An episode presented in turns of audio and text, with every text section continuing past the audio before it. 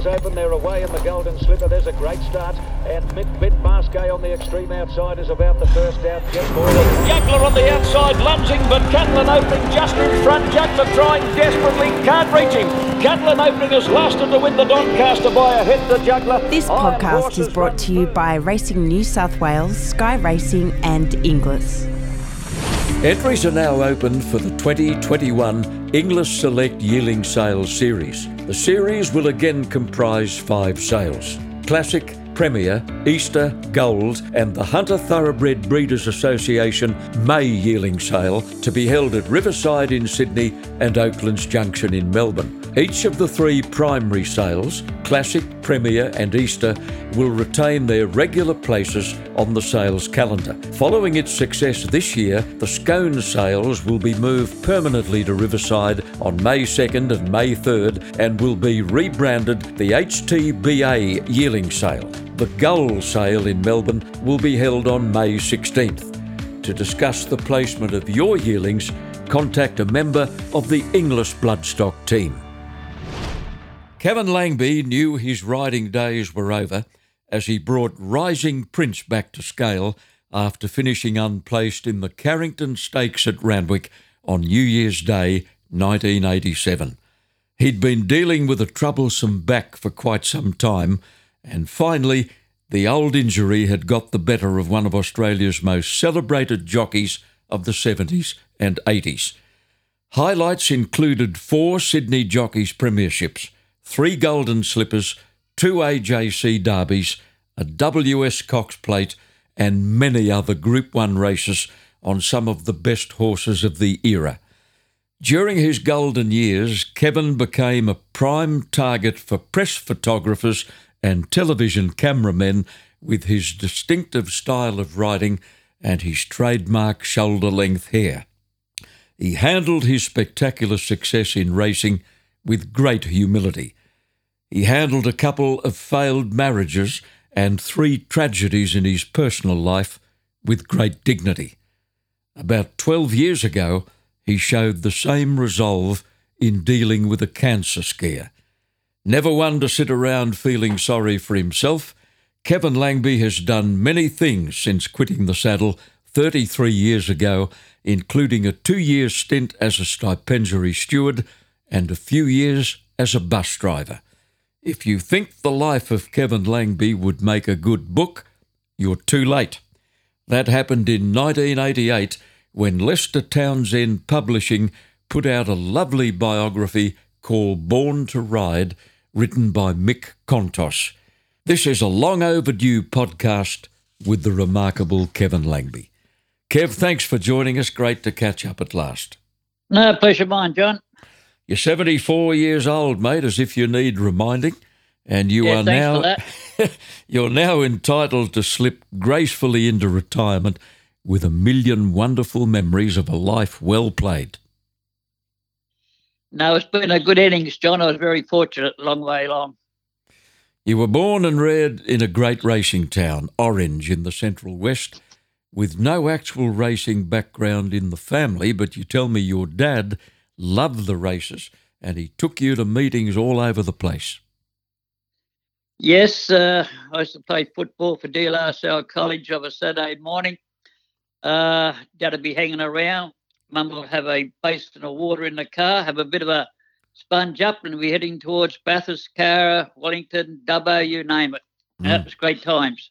You mentioned De La Salle College. Uh, that was the venue for most of your education. How did you rate yourself as a scholar? Not the best, John. I used to like sports and racing better. Yeah. Wished I had a uh, exam for it. You'd still be at De La Salle. Well, I don't know about that. I couldn't wait to get out of the place. Your dad knew a few racing people in the area, and he was able to get you a start with a bloke called Max Wardell in Orange, and he was your very first boss.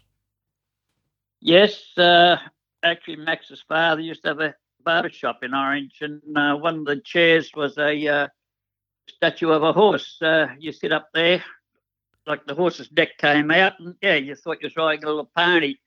And then, uh, yeah, from uh, from there on, uh, yeah, I just started working for Max for a few years. Then I went to uh, Dick Cornish. Yeah. Well, Dick Cornish was a very successful trainer in the area and he had a strong reputation, Kev. Whenever he brought a horse to Sydney, people were wary of it. Oh yes, yeah, he was like a TJ Smith around the bush at the time. You know, there's five races or six races. Really, uh, Dick could probably train at least two or three winners every meeting. Never Mm. failed. No. He got you started riding in barrier trials, didn't he, uh, at Orange? And you'd have been champing at the bit by that stage. Yes, I was very fortunate. Uh, I was allowed to ride. Jim Mean was the steward up there at the time. Uh, as I say, I was fortunate to be able to ride the trial so young. Mm. Uh, I think Jim uh, was willing to give me a license early in, in the time, and my dad said no. Mm. He can go to Sydney. If he doesn't make it down there, he always come back. So Mm. I wasn't very happy with my dad's opinion at the time, but he proved right. Mm. Oh, yeah, he was keen for you to come to town, and you were lucky enough to be signed up by a legendary horseman called Fred Hood, who at the time, and this is hard to believe now for younger people listening to us, had his stables at Mascot, and he worked his horses at Rosebery Racecourse, which was only a stone's throw from Mascot, and Rosebery, Kev, was swallowed up by the developers in 1961. Did you actually get to ride work on the old Rosebery track? Yes, I got my uh, license there. At that time, I only had to ride in three barrier trials, Mm. and that was a beautiful track. There's all sand and bushes in the middle, uh, but the course proper, that was amazing. It was, really good. Yeah, Mm. unbelievable. It it had a fairly long history, Rosebery. It started off in 1906. Uh, it was used primarily as a pony racing course. The ponies were very popular uh, in the early part of the 20th century in Sydney. And you know, later on, Kev, the Rosebery Racecourse was used uh, to house the military. In fact, the Australian Light Horsemen actually trained uh, on the Rosebery Racecourse whilst waiting to uh, to be shipped to Albany from where they went to Egypt during World War One. Oh well, it's got a good title after, isn't it? Yeah, it's a It's great been history. Well used. Yeah, yeah. I didn't realise that. Mm. No, but it's as I say, it was a lovely track. And sometimes I wish I kept kept it going because, uh, as I say, it was all sand based, and I reckon you could have ra- raced any time of the year Mm. without any problem. When Rosebery closed down in 61, Fred Hood moved his operation to Rose Hill, and you went with him. You were 16, I think, just, and pretty exciting stuff at 16 years of age. Yeah, it was good. Uh, well, I think they was more or less closing the track down. Um, you got the option to buy Prospect Prospect Street, Rose Hill, uh, close to the racecourse. So yeah, we packed up and took the lot up there. We done a bit of work. I never knew I could uh, lay bricks and uh, do as much painting as I did, but I learnt. Yeah, we all learnt how to do things. So we all chucked in and uh, helped out. Rose Hill has changed so much. Today, hundreds of horses are housed in a massive complex on course, but back in your day, there'd be a racehorse in every second backyard. Oh yeah, yeah. Then we had op- had the op- uh, well, not the opportunity, but the only way we get across to the racetrack was across uh, James Ruse Drive, Mm. and that was bad enough back in those days. I hate to be trying to do it now unless there's a set of lights there. Mm. Let's pay tribute to your old boss, Freddie Hood. I can still see him. He was always dressed to kill, and he often wore a bow tie. He loved a joke, and couldn't he tell a story? Oh yeah, he was pretty good at it. used to have us in stitches over dinner after of a night after dinner. He'd be just telling stories, which uh, we, I think there's about four or five apprentices sometimes. Mm. We'd be all ears lis- listening to him when we come out of- the uh, lounge room. We wonder if he was telling the truth or not. But yeah, we believed we believed most of it. Yeah, Kev, I think he'd been a successful hurdle jockey in his day. Yes, uh, yes, so we've been told, and uh, yeah, Mm. I believe that. And I think he used to have something to do with the ponies back at the. And I'm getting back a bit now. The Roseby thing. Mm. I think there used to be a trainer there called Baron Bob Baron Skelton or something. Mm. I think my old boss used to have a couple of ponies there. Not 100% sure on that, but he used to talk about it a lot. But uh, yeah, then he got into the uh, the riding over the jumps. His son, Fred Jr., better known as Mick in later life, was a very successful jockey. He then trained for a lot of years, and I was very sad to learn only recently that Mickey Hood had passed on. He was tremendously well respected, and you remember him from the early days when he was still riding, Kevin. He had a lot of talent. Yes, well, he used to uh, used to be a heavyweight too, like like old Fred, and uh, mm. yeah, he used to ride work with us and used to help us out a bit and telling us what to do and things like that because we used to ride together. Mm. Uh, we didn't have a, a, heap of rides when I when we were still riding together, but uh, I remember him getting associated with Bogan Road. Yeah. After his regular rider got killed, I think it was up at Broken Hill or Bourke, and uh, mm. yeah, Mick won a won a few races on Bogan Road. Now he's a very accomplished rider. Very just unfortunately, he was so heavy. I think uh, Billy Gallagher was the name of the jockey who had been Bogan Road's previous rider. And you're quite right, he lost his life in a motor accident, I think somewhere near Bourke. It was very yeah, sad. Big news yeah, at the time. Yeah. Yeah. Now, surprisingly, Fred Hood didn't train your first winner. That honour went uh, to Dodger Reynolds. Horse's name, Kev? Brave Borderer at Good. Newcastle, 1962. 1962. How well do you remember the race? Well, I double checked it. Uh, I got a photo on the wall. Mm. so that's how I knew. I thought that might come up today, so I double checked it. Good boy. Did you lead? No, no. I was well back in the field, rushed down the outside. Mm. Yeah, got up about half a length, I think it was. Mm. Good yeah, feeling? Yes. Oh, yes, great. You never forget. You would never have dreamed when you went past the post that day on Brave Borderer uh, what lay ahead. I mean, a magnificent career ahead of you, and you wouldn't have had an inkling. Oh, no, no, no way in the world. I never thought I, yeah, you know, being quite successful. Pardon me, quite successful as I was, but mm. uh, no, it was that was a great feeling. As I say, you never get your first winner. Actually, I'd be first fall off the damn same horse too. So, yeah, I do remember him well. Freddie Hood was a very clever, very cagey old world trainer who gave you a lot of opportunities. Let me just throw a few names at you for a quick comment. I seem to remember a horse called the Strolling Vagabond. Yes, he was a. Uh, I think he was an English stallion. Yeah. Yeah. Uh, I think like by the name of uh, Irvine owned him.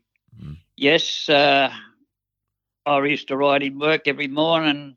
Fred used to have the same idea. If you ride him work, you can ride him race days. So yeah, he stuck with me with everything. Mm. Oh, he was great. What about Blue Clan? Wasn't he a lovely old horse? He he was very good for you at that early stage. Yes, he would come. He'd be running last at a six furlongs flying or twelve hundred metre flying. Mm. Then you come out in a mile race or a twenty two hundred handicap, and you lead all the way. So he's very versatile. Freddie Hood trained the first really good horse that you got to ride. You won a Doomben Cup and a Metropolitan on striking force in the 1964 65 season. I think he had seven stone one in the Doomben Cup and eight seven in the Metropolitan. Yes, he was another top horse. You know, unfortunately, he had bad legs. I thought uh, he should have only won the Brisbane Cup one year, and we had him in uh, ice buckets all over the weekend for the Monday Cup because his joints after the Saturday start mm. to swell up a bit. Mm. And uh, yeah, if he if he stood up, he could have been a lot better than he was. Now yeah. was very fortunate. I won uh, weight for age races on him also. So mm. yeah, he was very popular with me. Now, Kev, let's stick with the AJC Metropolitan for a while because you won it five times. After striking force came Onsadon in 1971. Yes, I think he uh, and he carried uh, seven five. I think he got hand. in light. Yeah, yeah, yeah. I think TJ had him where he beat the handicap. I think he won four or five races lead up to it. They couldn't penalise him. Mm. And then four years later, Bon Taint. I think he led all the way, didn't he? Yeah, he drew uh, the outside barrier. He was in front going past the winning post first time. I think he was, I think he only had seven stone one or something like that too, seven Mm. two or something. Yeah. How light were you then? Oh, I was right. Had to. Mm.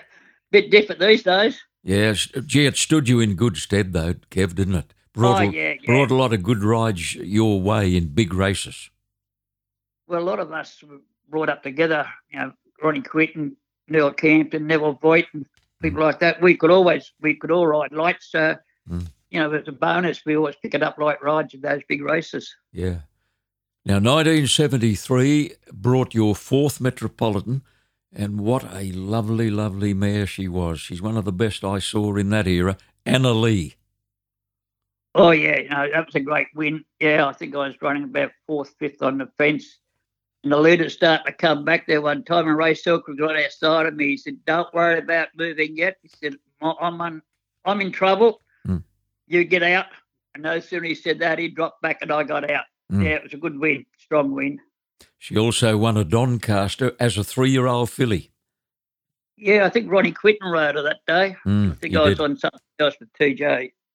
Now, your fifth and final Metropolitan was on one of the most popular horses of his era, Ming Dynasty, for Bart in 1978. You only rode him a couple of times.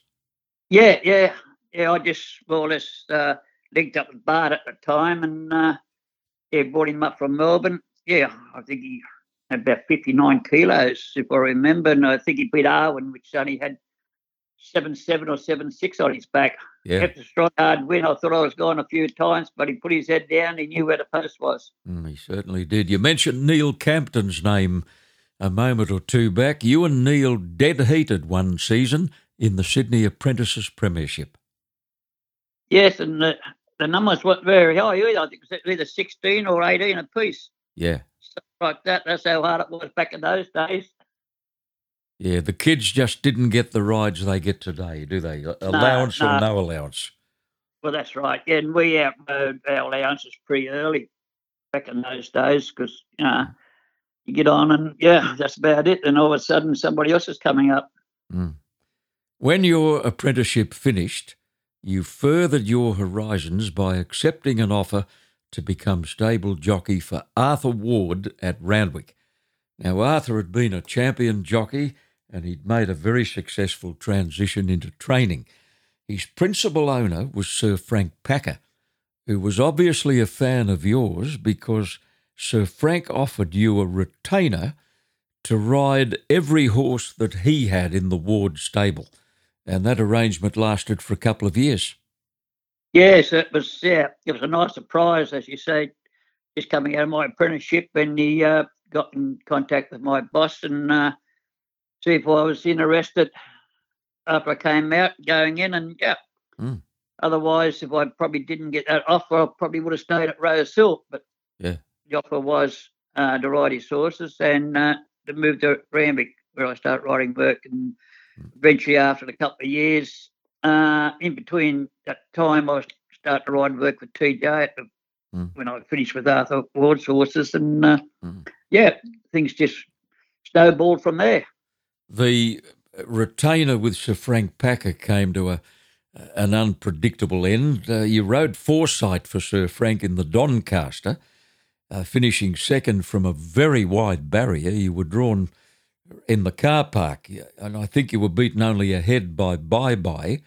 The horse was in the All Age Stakes the following week, and to your amazement, you were taken off him. Yeah, I uh, rode him. Uh, just rode him around the centre on the on the Monday morning. Uh, I got off him, and uh, Arthur came up and said, "Oh, by the way, uh, you're not riding him this afternoon." I looked at him. I said, "What do you mean?" He said, uh, "George Moore's riding him." Mm. Oh, I said, "You're kidding." He said, "Nah," and uh, yeah, that's I don't know what really happened, but uh, I heard uh, George supposed to got onto somebody and said the horse should have won. I don't know. Should have won the Doncaster. I don't know how, but Mm. George finished back mid on something of Tommy Hills, I think it was. Mm. And uh, when he told me that, I more or less got off guns. Uh, Forsyth gave me back on the button. Uh, TJ heard that and he said, Well, George Moore was supposed to be riding one of mine. He said, If George is riding yours, you can ride his. Ride that, my horse. Is that how it Uh, happened? Is that how it happened?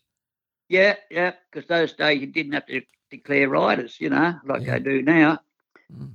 Of course, Foresight won, and uh, I think uh, I th- think TJ's horse was Rumoroso. Could be, might Yeah. be 100 sure, but yeah, he fi- finished well back. So Mm. yeah, So, uh, Rumoroso was a handy horse too. He won plenty of races. yeah, yeah. Mm. So two days later, I go down to Sir Frank Packer's office, and uh, yeah, it was a bit. Well, I don't think it's surprised that I came in, but uh, Yeah.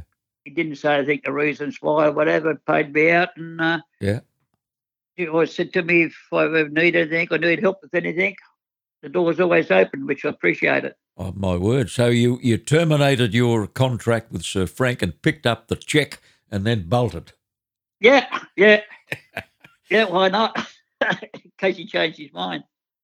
Now, Kev, was this about the time you received the very sad news that your dad had lost his life in an industrial accident at Orange?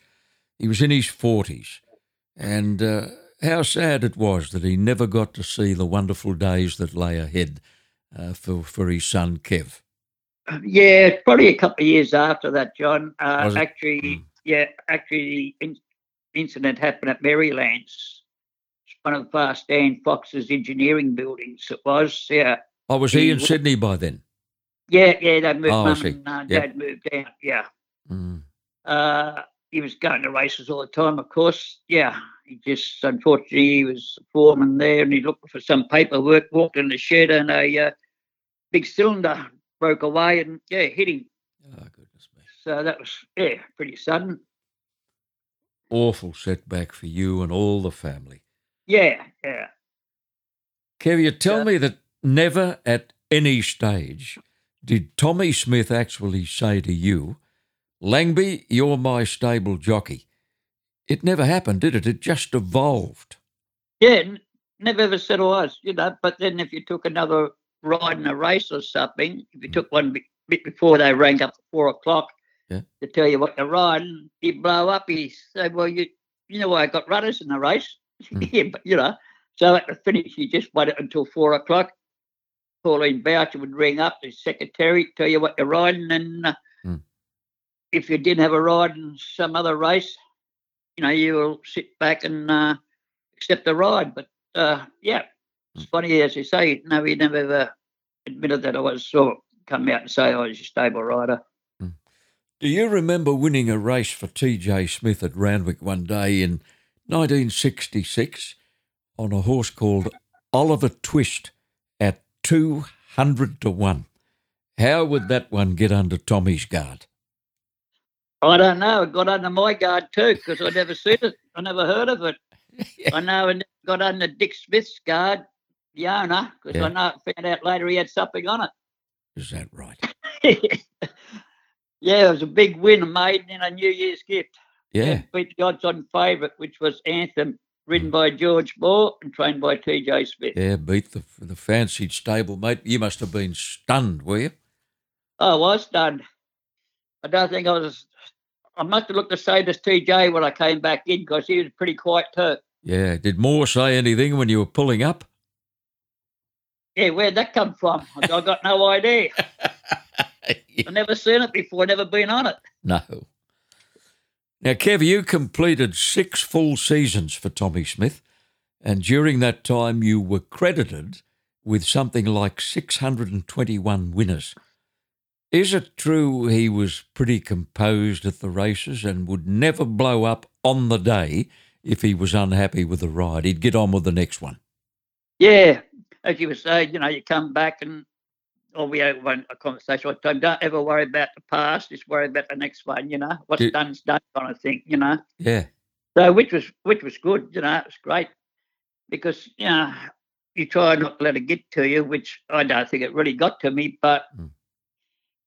everything happened so quick. You know, you could be riding there's seven races, you could be riding five favourites and two second favourites or something, and you start off a bit bad. You know, you as he said, don't worry about the last one, just go out. And good thing about most of his horses up near the pace, and if they weren't good enough, well, so be it. You know, so yeah, he was very composed, which really surprised me when I first started riding for him. I thought he might blow up, blow up a bit, but no, he's hmm. pretty good. Let's look at your Golden Slipper trilogy. The first, 1972, on the grey John's Hope. You'd won the Blue Diamond on him, and he just scraped in that day, but uh, it took a, a, very good one to get close to him, and that was Century. And then to the Golden Slipper, you drew wide. Did you lead? I think you did lead in that. Yes, uh, oh, the lead was outside the lead. Mm. Uh, yeah, I'm you're right on the pace, yeah. Yeah, yeah, yeah. I'm just trying to think now. Yes, uh, yeah. Actually, I won three golden slippers, and two of them drew out wide, and the other one drew uh, barrier one, I think it was, or two. Mm. So yeah, barriers didn't seem to concern us back in those days because TJ's horses used to ping the gates. Uh, you know, you're up there, so mm. out of trouble, and it was good. Yeah.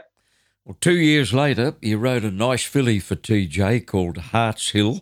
She drew one actually. Kevin was never going to get beaten. Yeah, I think the uh, horse of Armanasco's horse called Fiona. Mm. I think it led and it got on the wrong leg coming around a turn and ran off a bit. Yeah, and I just got up running side. Yeah, won mm. nicely. Now, the third slipper winner is worth an honourable mention. You rode an outstanding filly called Toy Show, who came out of nowhere in the weeks before the slipper. A month earlier, she won a Canterbury Maiden by five lengths. Then she developed a shoulder problem which interrupted her track work. She didn't race for over three weeks. She won the Magic Night by four and then backed up a week later to win the slipper from her stablemate Denise's Joy, and Rosie Eyre ran third. And then two weeks after that, she won the Sire's Produce by seven lengths. Is she the best two year old filly you got to run? Oh, yes. Was yeah, she? I think so. Yeah, yeah. And I think when she won the uh, Sire's Produce, I think she held that record for a number of years too. Mm-hmm. Yeah, no, she was a good little filly. Yeah, she's one of the best I've been on. Mm, and she did it under difficulty, didn't she? She had a shoulder oh, yeah. problem after that first yeah. win. Must have missed a bit yeah. of work. Yeah, uh, I think they was taken to Brighton-le-Sands for a lot of swimming too. Mm. So well, that helped, you know.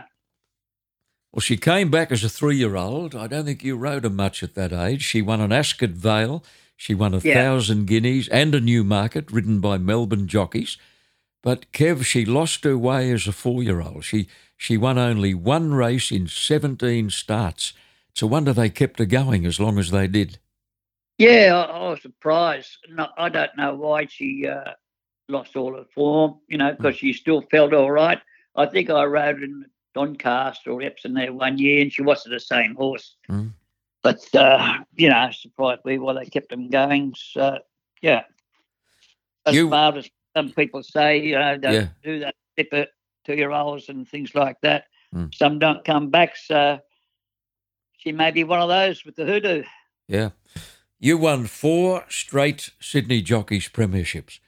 Now, one of them captured the imagination of the racing public and the media uh, in, in an amazing way. It was 1972 73, and you and Peter Cook came into the final day of the season with Peter a win and a half ahead, and he looked to have a better book of rides than you did on the final day. Now, what happened? It was a complete turnaround. Yeah, a bit of a surprise, I tell you. Uh, I don't know really. No, uh, I think I, the luck must have been on my side, and I know I did. I, one race I didn't have a ride in, and I rang up. I think George Chiotis. Mm-hmm. I read. I think the horse called Red Racina. Correct. And uh, I rang up George. I said, "You ever got you got a rider for your horse?" He said, "No." He said, "Look, I can't pay you." I said, that's all right. I said, I just want to ride in a race because Peter Cook's riding the favourite, Molly Brook Maid. Oh. I think it was two to one on. Yeah. He said, no. He said, it's all right. You can ride it. Yeah. Yeah, I, I did ride a winner before that, and then I was half behind and holding below. Uh, Red Reseda got up and beat uh, Mollymook Road Yeah. mates. Uh, yeah, and I came out on Broadway hit and won the last. So Yeah. in a one and a half wins. But yeah. that's one of the first times I ever rang up Chase a ride. Yep. She was 50 to 1, Kev. She started Yeah, at 50 to 1. Your three winners on the day were Broadway Hit, Red Retsina, and Shop Talk. Shop Peter Talk, Cook, on the other hand, didn't ride a winner. He rode four placings, and you finished up beating him 86 wins to 84 and a half. The media never left you alone all day, did they? I'll never forget it. They had you and Cookie in and out of the jockey's room for photos and interviews. It, uh, it was a hectic day. Yeah, starting to better getting the uh, in and out of jockey's room for photos and going in and out of jockey's room into the steward's room. Good point. but uh, no, we had a presentation after last of Brian Crowley. Yeah, that was really good. It was good build up. It was good for racing. You know, was, Oh. yeah, well- it was great. Well, the media coverage started on the Saturday morning early. I can remember seeing television pictures of you actually leaving your home uh, with your saddle and suitcase uh, and your little boy Jason by your side, and they were waiting outside with a television camera. Yeah, yeah. I thought I was over in Hollywood. it was incredible, and, and it kept up all day long. Now, Yeah, just for yeah, the record. Kev, Yeah. you, you topped the century in your three other premiership wins, and your best score was in 1973 74 when you rode 121 winners. Yeah, very proud of that. Yeah, considering the uh, number of meetings we had those times, you know. Mm. So, yeah, no, had no aims of anything, you know. I wanted to win the premierships all the time, of course, but uh, Mm. yeah, no, it was uh, really good, and I appreciate all the stables and the owners that uh, helped it, helped me to get those numbers. How did the rather conservative AJC committee of the day deal with your flowing shoulder length hair?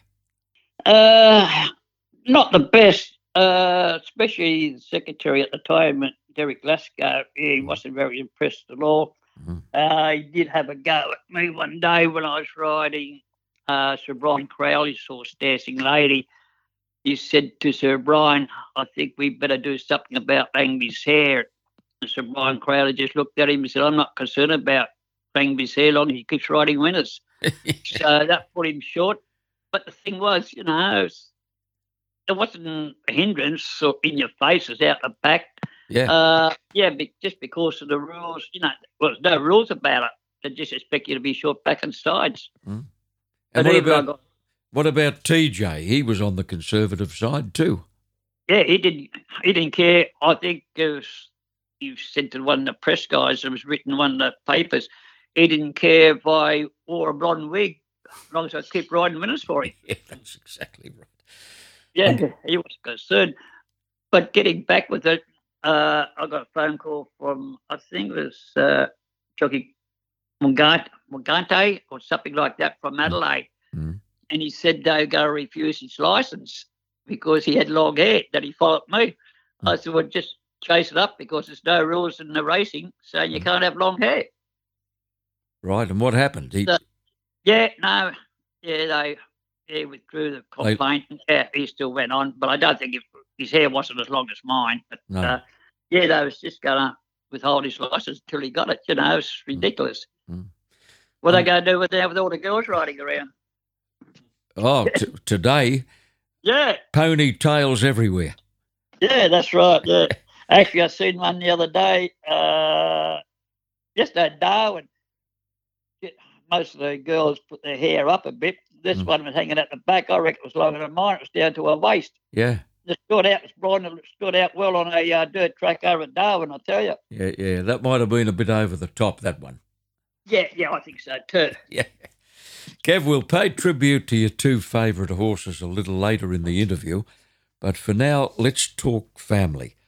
Now, you and your first wife, Patty, had a lovely daughter, Sharon, who inherited your racing genes. She's married to a former talented jockey in Dale Jeffries. She's been training successfully from her base at Parkes for quite some time, and she is a very capable trainer. Oh yes, no, I'm very proud of her. When she actually she went up to work for uh, Vince Stein at Rockley Stud, Hmm. and uh, she said, "I'm going. Do you mind if I go up there for a while, get a trial?" I thought, "Nah, go for your life." I thought, "Well, she won't come back," which she didn't. Hmm. Uh, yeah. Then she said she's going to take out a license. So I said, "I hope you know what you're doing. Seven days a week. Hmm. You got it. It's harder to train owners than it is to train horses, but." Hmm. Uh, yeah, she made a go of it. Yeah, very very proud of her. Now, the genes have flowed on because Sharon and Dale are the parents of Tiffany Jeffries, who's already made her mark as a jockey on the Western Line, and I know you're very proud of your granddaughter. Oh yes, yeah. Her first day riding, she had two rides, and she won the two races. Which, yeah, I was very very happy for her. Unfortunately, I wasn't up there for the meeting. Uh, no, no. Um, as I say, yeah, I'm proud of her. She's done very good for you know for a girl at those times. It's very hard to get rides, and uh, yeah, she's done she's done great. Now, she's had to quit the saddle for a while because she's a mum. She's got a brand new baby girl called Riley, and it's taking Kevin Langby a little while to get over the shock of being a great grandfather. Yeah, thanks, John. You don't have to rub it in, but no, no, very happy. And unfortunately, I haven't got up there to see young Riley yet because you know restrictions and uh, you got to have whooping cough shots now and all that. But I think she's due for a shot in three months' time, and then uh, Hmm. uh, three weeks' time, then I'll be up after that. Uh, go and see her. Kev, just stand by for a moment. We're going to clear a commitment on the podcast, and we'll be back with former champion jockey Kevin Langby after this. You only need to talk to country based owners and trainers to realise that the Tab Highway concept has been a runaway winner for Racing New South Wales. The scheme met with some opposition when introduced in 2015, but it wasn't long before the Tab Highways captured the imagination of regional horsemen. Early days, trainers like Matt Dunn, Matt Dale, Danny Williams, and Terry Robinson dominated the weekly highways. But now there seems to be a different winning trainer every week. For bush owners, the prize money has been a revelation, while punters love the highways as a betting medium. From a media viewpoint, the highways seem to throw up a good story most weeks. The Tab Highways are a key component of the new face of New South Wales racing. Now, you and your second wife, Lynn, had three children two girls, Christy and Candace, and your only son, Jason, who was born with a major heart defect. Now, doctors didn't expect that little bloke to live more than a few weeks, but he confounded medical science by making it to age 10. He was a great little trooper, Kev, wasn't he? And he learned to live with pain. Yeah, yes, uh, you know, congenital heart disease, which means there's no walls in his heart, and uh, petitions and uh, bad blood was going in and good blood was coming out. He had a large liver. Yes, uh, he just lived with pain.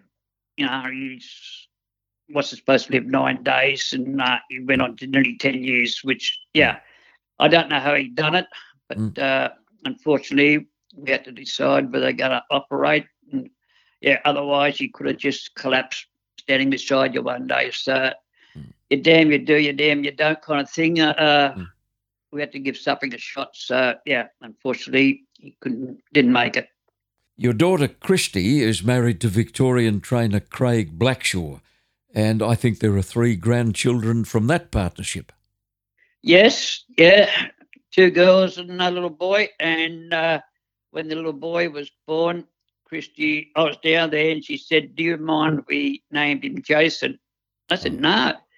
And would you believe Yeah. he's a reminder? I always said to Christy, well, before she got married, I said, look, Jason's going to come back and haunt us somewhere.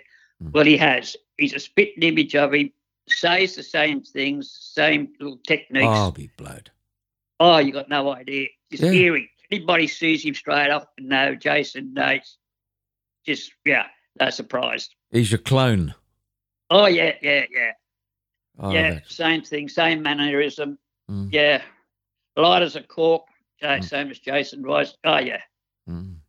I wonder. As, just as mischievous too. Is he? I wonder if we might have a budding jockey in the camp. Yeah, we could have.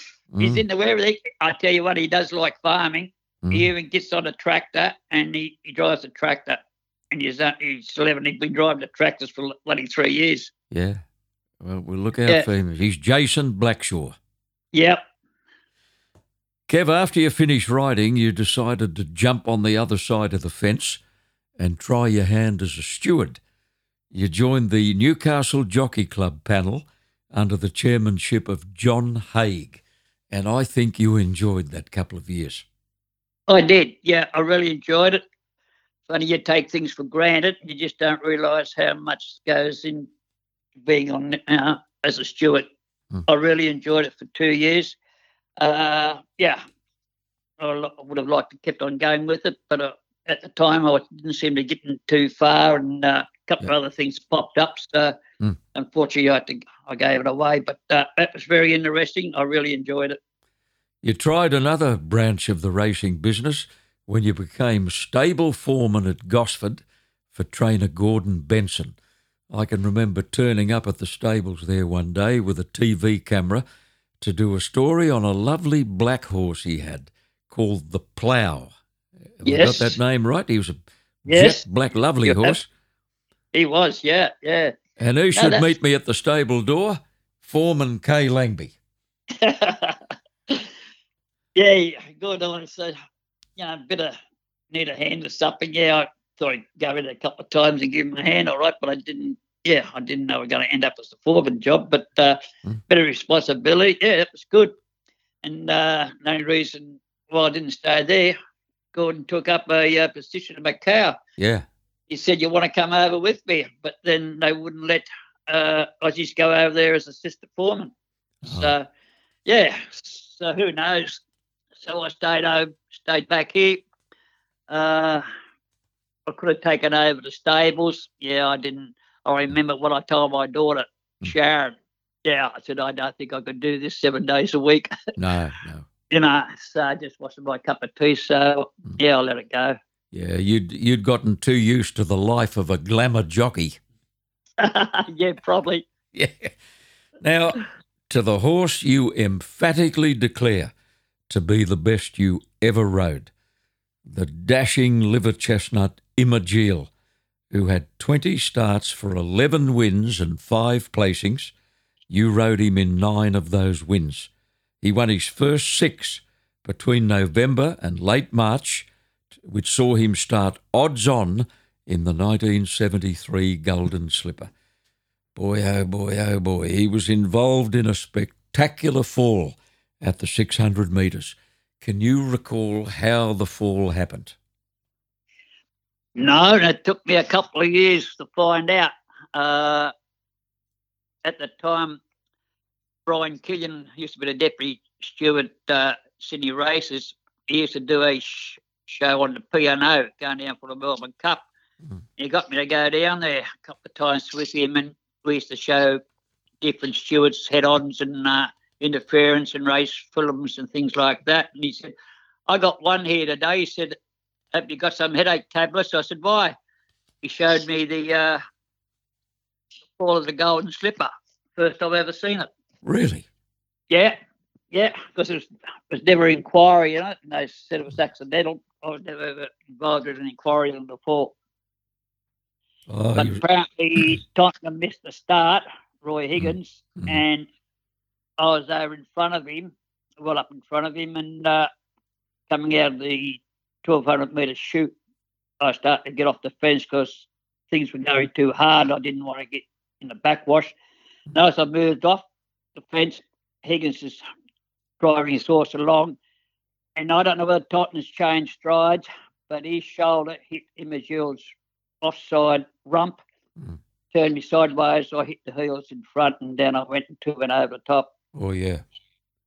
Yeah, the Yeah, two to come over the quick. top were Baron Bold and a horse called Iago, I A G O. I'll never forget it. Yeah, yeah, so, yeah. I was unconscious until uh, next day. Mm. Parramatta Hospital. I think it was 24 hours or something. Yeah, so it's pretty quick, but uh, yeah, I, th- I thought he was special, you know. But you never ever say good things, do you? Because he beat no. Tottenham the week before by four lengths, and I Mm. Don't think Tottenham would have improved four lengths going in a week going to the Golden Slipper. So No, yeah, no. one that got away. Oh, yep, absolutely. The horse's recovery from that trauma was astonishing. Back he comes to win the Hobartville Stakes by four lengths, the Canterbury Guineas by almost two, the Rosehill Guineas by four lengths. Amazingly, he didn't start favourite in the AJC Derby of that year. That honour went to the Victorian Grand Sidium, who started at even money. You were at six to four. Like a Lover was a 14 to 1 pop. Now, there was no live television in that era, which is a pity, Kev, because it was one of the great derby finishes of all time. You were in trouble coming up the rise. Oh yeah, yeah. I was in. I drew the outside, but I led going past the winning post the first time, and he just settles that easy. Uh, and things. Well, I wanted to slow the race down because he wasn't ready to get a mile and a half anyway. So, and everything kept going around. I got pushed back along the fence, and I was back on of two or three horses straight up. Then I got him to the outside a bit, and as I was wearing him up, I think Larry Ace, Larry Olsen on Craig Wynn came out, bumped him, but he hit him that hard. Well, I shouldn't say bump. I went from being in stride, off stride, in the stride, and I don't think I lost any momentum at all. He's won by a short half head. Mm. With Like a know if Lover. it- Yeah. If, if I got beat, I think I, I'd be still going somewhere. Grand Sidium. Sorry. happened, you know. Just unfortunate how the race panned out. You know, you just think you're going to have the Mm. box seat, beat or have the box seat, and all of a sudden you're back and everything just turns sour grapes. Mm. Well, you went to Melbourne. Grand Sidium turned the tables on him in the Caulfield Guineas, and Imagele went another six runs before his only other win, and that was in the Phar Lap Stakes at Rose Hill. Uh, he struggled a bit towards the end of it, Kev, didn't he? And I remember clearly the day he had his last run in the All Age Stakes won by Tontonan. I can still see you uh, bowling down past the winning post on your way to the barrier. He didn't look right. No, well, I, I rode him in the uh, VRC Derby. He ran, I think he ran third. I lost third on protest.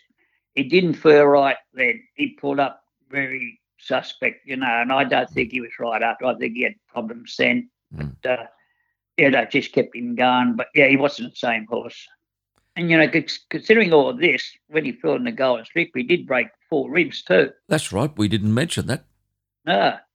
Yeah, four ribs. you know, so, yeah, yeah. So, you know, as I say, his comeback was great. You know, and, it's, Mm. and his breeding wasn't supposed to get those distances. That he's such a relaxed horse. That's what helped him. Mm.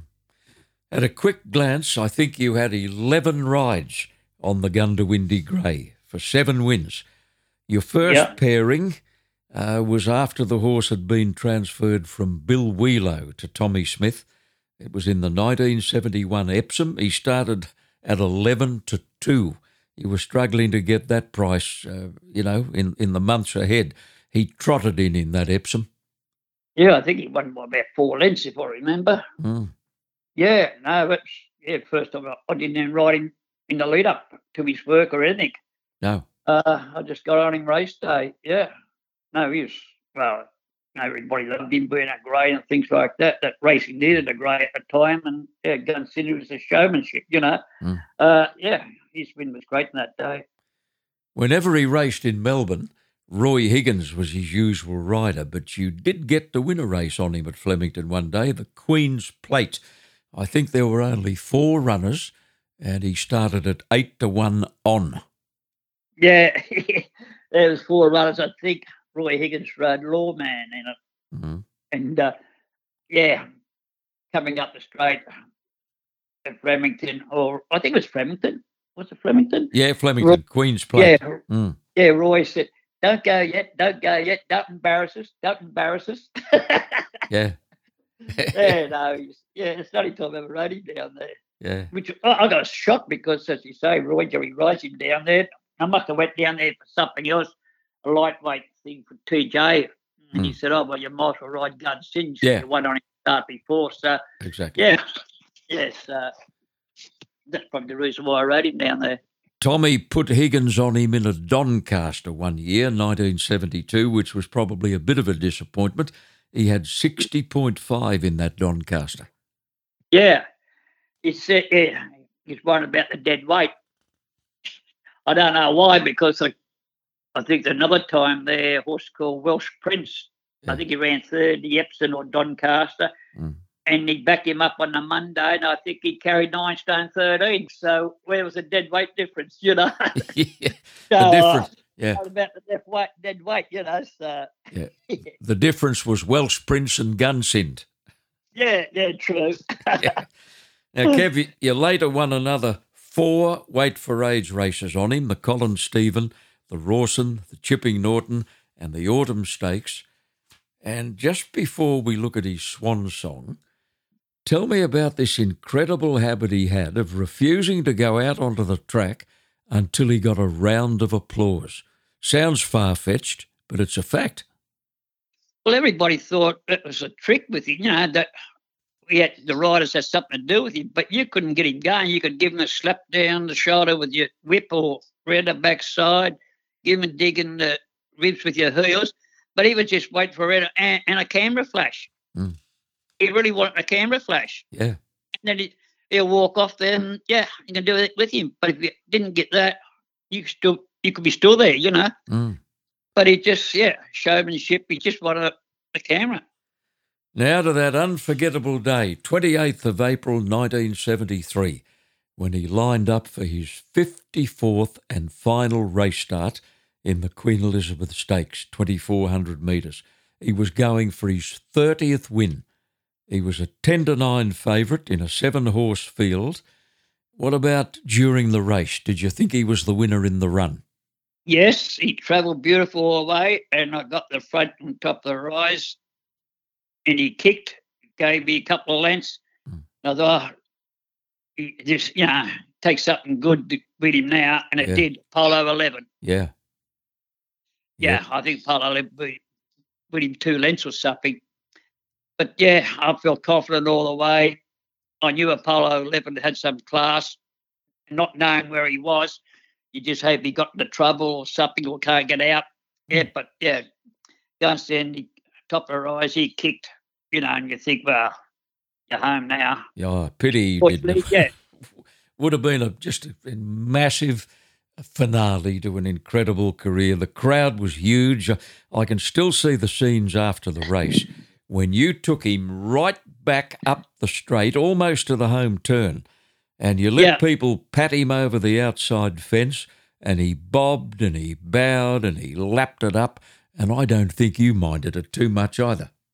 No, I did. I was, would have been up there if he won, but uh, yeah, I just took him back up because it's the people's favourite, you know. And Yeah. from the Queen Elizabeth stand, it was packed, even down on the lawns. Mhm. You look up, I got photos taken from inside the track, or you could see the back of Gunsynd, but you could see the crowd. He's got Yeah. his head down, bowing to him. Yeah, it's they're lovely photos, you know, and it's lovely memories. Mm. You know, you don't get many horses can do that.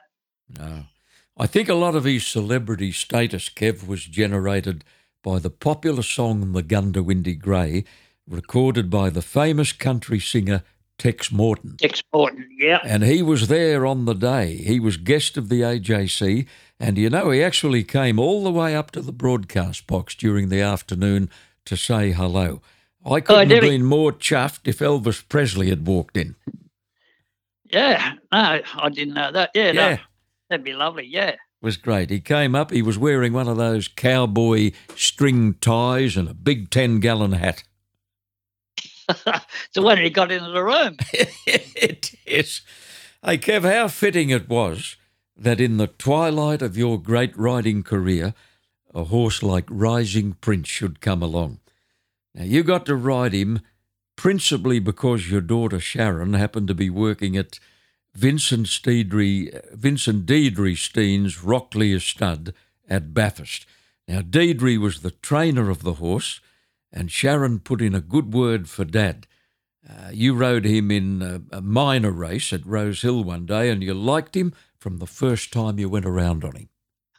Yeah, she. Re- I was talking to her on the Sunday. She said uh, there's horse called Rising Prince. He's been racing up there. She said he's coming down on Wednesday at Rose Hill, and I'm pretty sure they're going to give you a call. She said take a ride. He goes all right. It's all right. So it's a 1400 metre race, and they said to ride him back a bit. But of course, I let on him. Yeah, he won. What, why And, did you uh, do that? I mean, he just jumped so well. he jumped so well, and yeah, I was either going to be trapped wide or something. So I just let him go forward and hope something come around. Nobody came around, so I just yeah let on him. And most of his races were won by that that way at the finish. Yeah. You know, yeah. So But he gave Yeah, you a good feel, did he, that first day? oh yeah, yeah. Mm. He just showed something, and then he came back again. I rode him and won again something, and Yeah. I even got a mate of mine tried to buy him, but they wouldn't sell him. And No, uh, yeah, but I never ever thought he'd be a Cox Plate winner. no. kind of thing. But you know, I thought he'd be a handy horse. And uh, yeah, I won age races on him in the Cox Plate, and uh, Yeah. even the uh, what was it the uh, the Villiers, I think it was. They said they wasn't going to run him in the Villiers, and I was engaged to ride him in the Summer Cup. Mm. So I took a ride on Jack Denham's horse called Red God. Yeah. And all of a sudden they changed their mind. They ran him in the Villiers and they put Larry Olsen on. Or Jim Cassidy. Oh, it might have been Jim Cassidy. Yeah, I think it was Yeah. Jim. Mm. Yeah, it might have been Jim. And uh, well, at one, and then uh, they said after the races, we're staying at the Glensin Motel just down from the racecourse. Mm. Come in and have a bit of dinner. So I called in there, had some dinner with, and they said if he pulls up all right, we're going to back him up in the Summer Cup on Monday. Yeah. You're still on him. Mm. That's oh, that was a surprise, you know. Mm. Yes, uh, he came out won the Summer Cup then. Oh, tremendous. You won a total of eight races on him. A Summer Cup, as you said, a Chipping Norton, Queen Elizabeth Stakes, Group 1, Cox Plate, Mackinnon Stakes, Group 1. He led in a lot of his races, as you've pointed out, but he didn't Yes. lead in the Cox Plate, Kev. You had a ready-made leader in that called Roman Artist. Um, Roman artist, yeah, which should have been down to the ground. And you know, I rode Rising Prince in the Caulfield Cup, Mm. and he did it. He does the same thing at Rose Hill. He half lays out a bit. Caulfield Cup, he laid out, and I thought to myself, how he's going to get around Moonee Valley. Mm. A good mate of mine who's passed away now, Brian Andrews. He was at the races, so I was talking to him. He said, "Don't worry." He said, "You'd be surprised how many horses can't handle Caulfield, and they'll get around Moonee Valley. Of course, it's Isn't- Yeah. tampered a bit better. He never put a foot wrong. He Good. never laid out. Unbelievable. Yeah, Mm. got away with it. I was in the grandstand watching the parade for the 1985 Melbourne Cup, and I can still see you leading them out onto the track with the number one saddlecloth on Rising Prince. That cup was won by What a Nuisance. He finished a long way back. The two miles found him out. And that was your seventh or eighth ride in the cup. It's the one Australian feature race that eluded you throughout your 25 year career. Yeah, I I think I only finished. I think the close I got to seventh, but I Mm. never had any really top rides except horse court to Parky. Larry Wiggers used to trade it, but Mm. he was in the market. Uh, yeah, there was a problem with him. He never raced after he pulled up ill. Mm. So yeah, I never had great opportunities. But the times, except uh, for Rising Prince, there was no races at Randwick on the Tuesdays. So Mm. You know, you go down there for a ride, but when the races start at ra- uh, Randwick start racing on the Tuesday, you stay at home. You know, you get a full book of rides, and you'll be riding a couple of winners. So, Mm. uh, yeah, I, I just stayed with Rising Prince. There's no way he was going to get two mile, and uh, yeah, he was good to me, and the owners always been good to me and friends, and yeah, just to go out. And I think a lot of the owners more or less just what so they had us run in the Melbourne Oh, Cup. course. number Yeah. one, you know. So, Mm. Yeah, no, it was, yeah, great honour. Yeah, it's privilege. You got a hell of a shock about 11 years ago when your routine blood test returned a high PSA reading confirming the presence of prostate cancer. Now, Kev, you opted for surgery and you've been fine ever since. But I'm sure you've got a brief message for all of those blokes who think they're indestructible.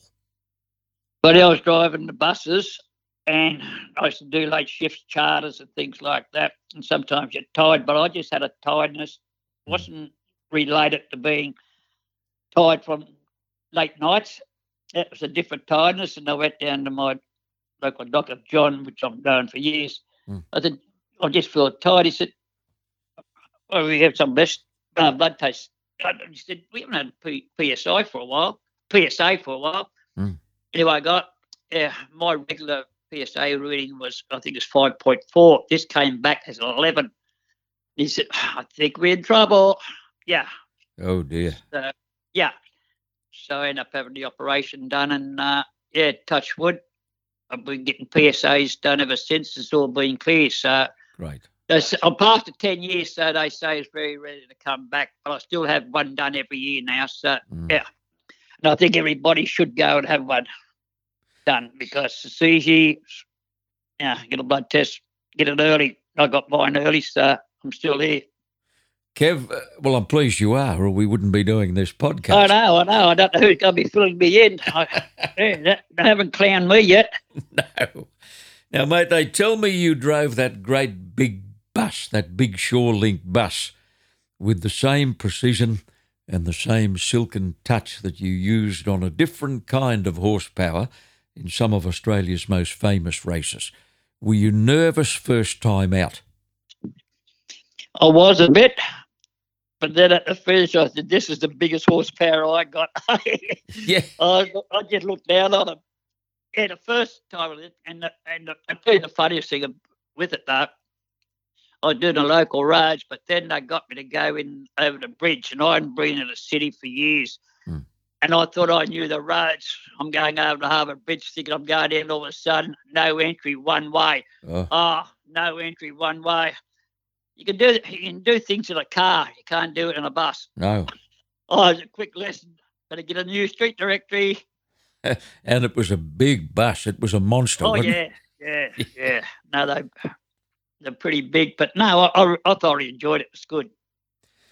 Kev, you've crammed a hell of a lot into 74 years, highlighted by your prominent spot among the best jockeys of your generation. Now, you told me that you've got no idea uh, about your career tally of winners, but we figure it's got to be well over 2,000, and a Yeah. great number of them were favourites. So, on behalf of punters of several generations, my boy, thank you for your support. Pleasure, John. I'm glad. I'm glad they all get didn't get beat. Those favourites. Mate, it's I probably great. would have been railroad. I probably would have been railway out of the uh, country. Yes, and I wouldn't be interviewing you on the podcast. And there's one thing too, John. I'm still involved in racing. Absolutely. Well, I think you part own some of the horses trained by your son in law, don't you? Yes, and I'm on the Race New South Wales appeals panel. All right. And how long has that applied? For two or three years now? Yeah, uh, I think it's supposed to be two years, but I think I'm in my eighth year now, Goodness me. so I must be doing something right. And are you called upon maybe half a dozen times a year? Yeah, something like that, or whenever. Yeah, there's a few extras on it now, so they rotate a bit better. But yeah, as I say, uh, I must be doing something right. But I say some of the people that's there probably don't agree with us. But anyway, that's part and parcel. And I think you're an ambassador for the Wyong Race Club. That's right. Yes. Yes, with the COVID virus, it changes uh, things over there at the moment. Uh, yeah, which is unfortunately, but yeah, I still get to the meetings. Kev, I see a copy of your uh, biography, Born to Ride, pops up every now and again on eBay. If anybody uh, would like to uh, to read that book, and it's a very enjoyable one by Mick Contos, keep your eye out on eBay. It's bound to pop up one day. Born to Ride, the Kevin Langby story. And thanks for joining us, Kev. Been a delight having you on the podcast. No, the pleasure of mine, John. Take care.